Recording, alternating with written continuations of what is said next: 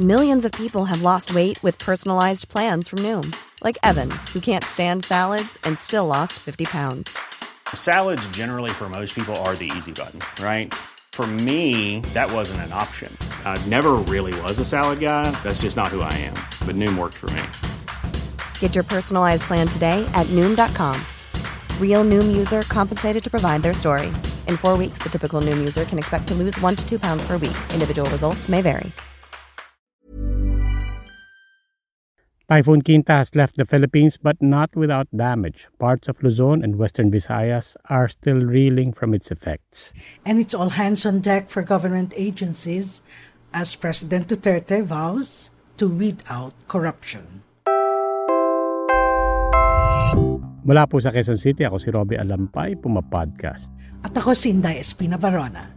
It's October 28 and this is Teka Teka, balita para sa mga huli sa balita.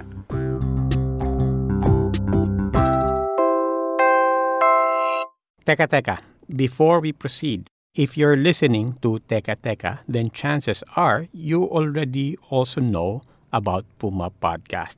But please be aware that we have also now put Teka Teka on its own channel wherever you podcast. So if you want to binge just the news, please do follow Teka Teka. But continue to follow Puma Podcast because as you know, marami tayong ginagawa na iba pang mga proyekto. Rob, let's talk about Typhoon Quinta. Provinces in Luzon are still reeling from the effects of this typhoon. Batangas City and Oriental Mindoro have both declared a state of calamity. More than 300 families in Dai. They've been evacuated in Batangas after their homes were destroyed by heavy rains and strong winds. Reports also say the Talumpok Silangan Bridge and a portion of the national road were destroyed by the typhoon. Malakas talaga. Yes, Rob. Sa Oriental Mindoro lang eh, umabot na sa 1 billion pesos yung worth ng damage nila sa agriculture. Over 9,000 people were evacuated in the province and one person died. Typhoon Quinta was also felt in the western Visayas region. Mitch Villanueva Porle from Negros Occidental says the typhoon caused massive flooding in their area last Sunday. Ako po si Mom Mitch Villanueva Porley po. Teacher po ako dito sa Isabela Negros Occidental.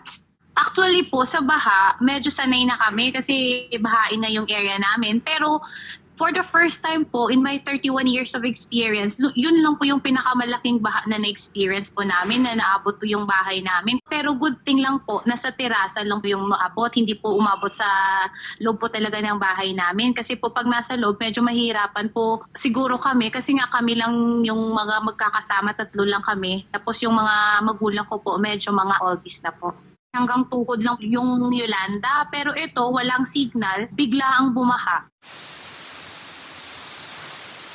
tuloy-tuloy yung ulan. Tsaka yung mga nasa magbandang itaas na mga creek yung nasa mga bundok, connected po yun sa mga kanal na dumadaan sa amin. So yung nagkataon po na yung tubig ulan, tsaka yung baha galing sa bundok, dumaos-dos, tsaka nagsama.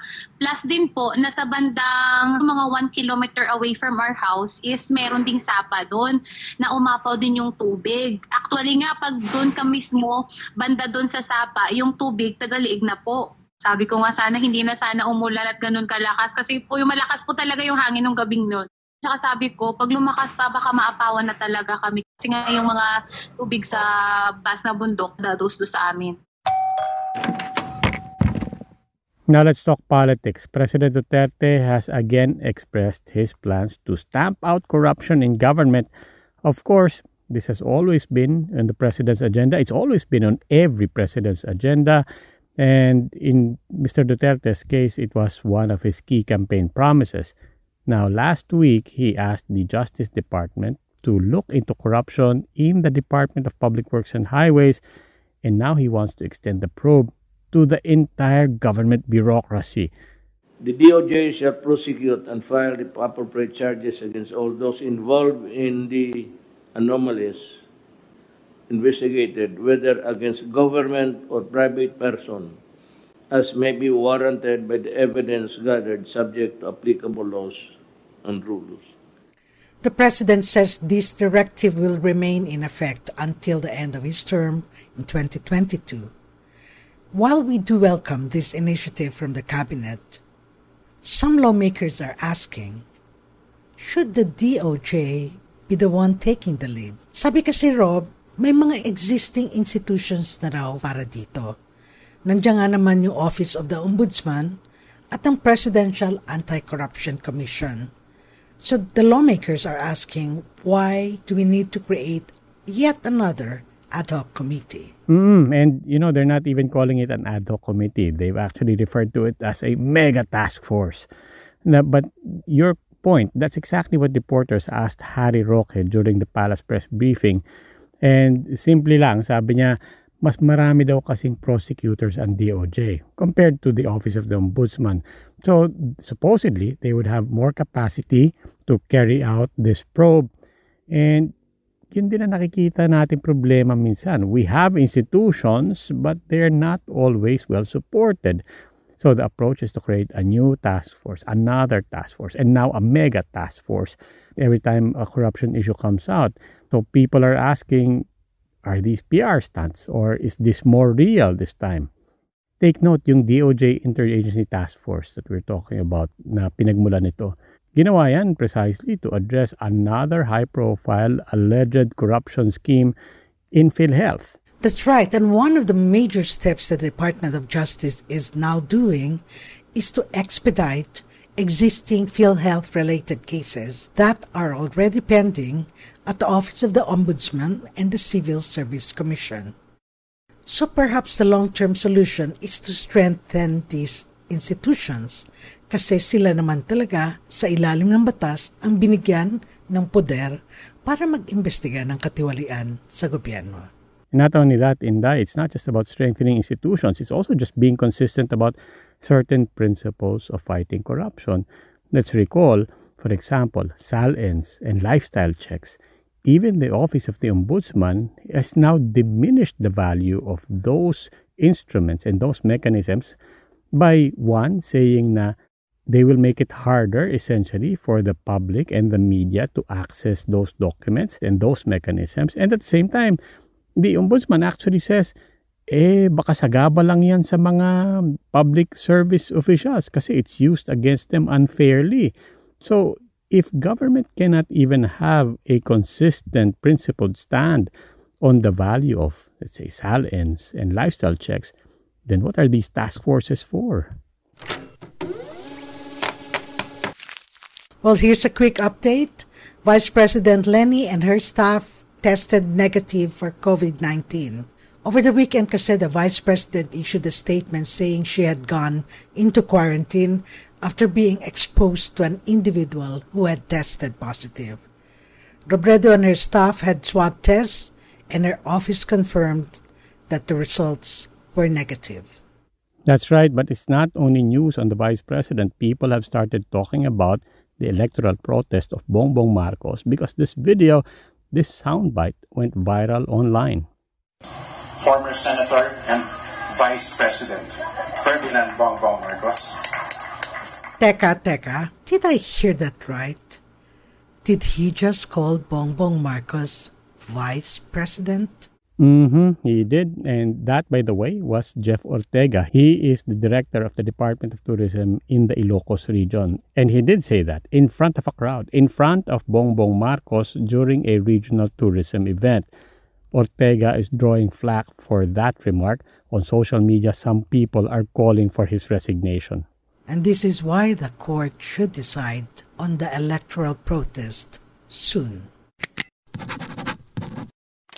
As you know, we're still waiting for a vaccine against COVID, but for some time, researchers have been saying the upside to surviving the virus is that you will become immune to it. Magkakaroon ka supposedly ng antibodies that will keep you from catching it for a second time. But now there's a new study in London that suggests that protection after the infection does not last that long. It even suggests the prospect of waning immunity in the community. Here's Graham Cooke professor of infectious diseases at Imperial College London.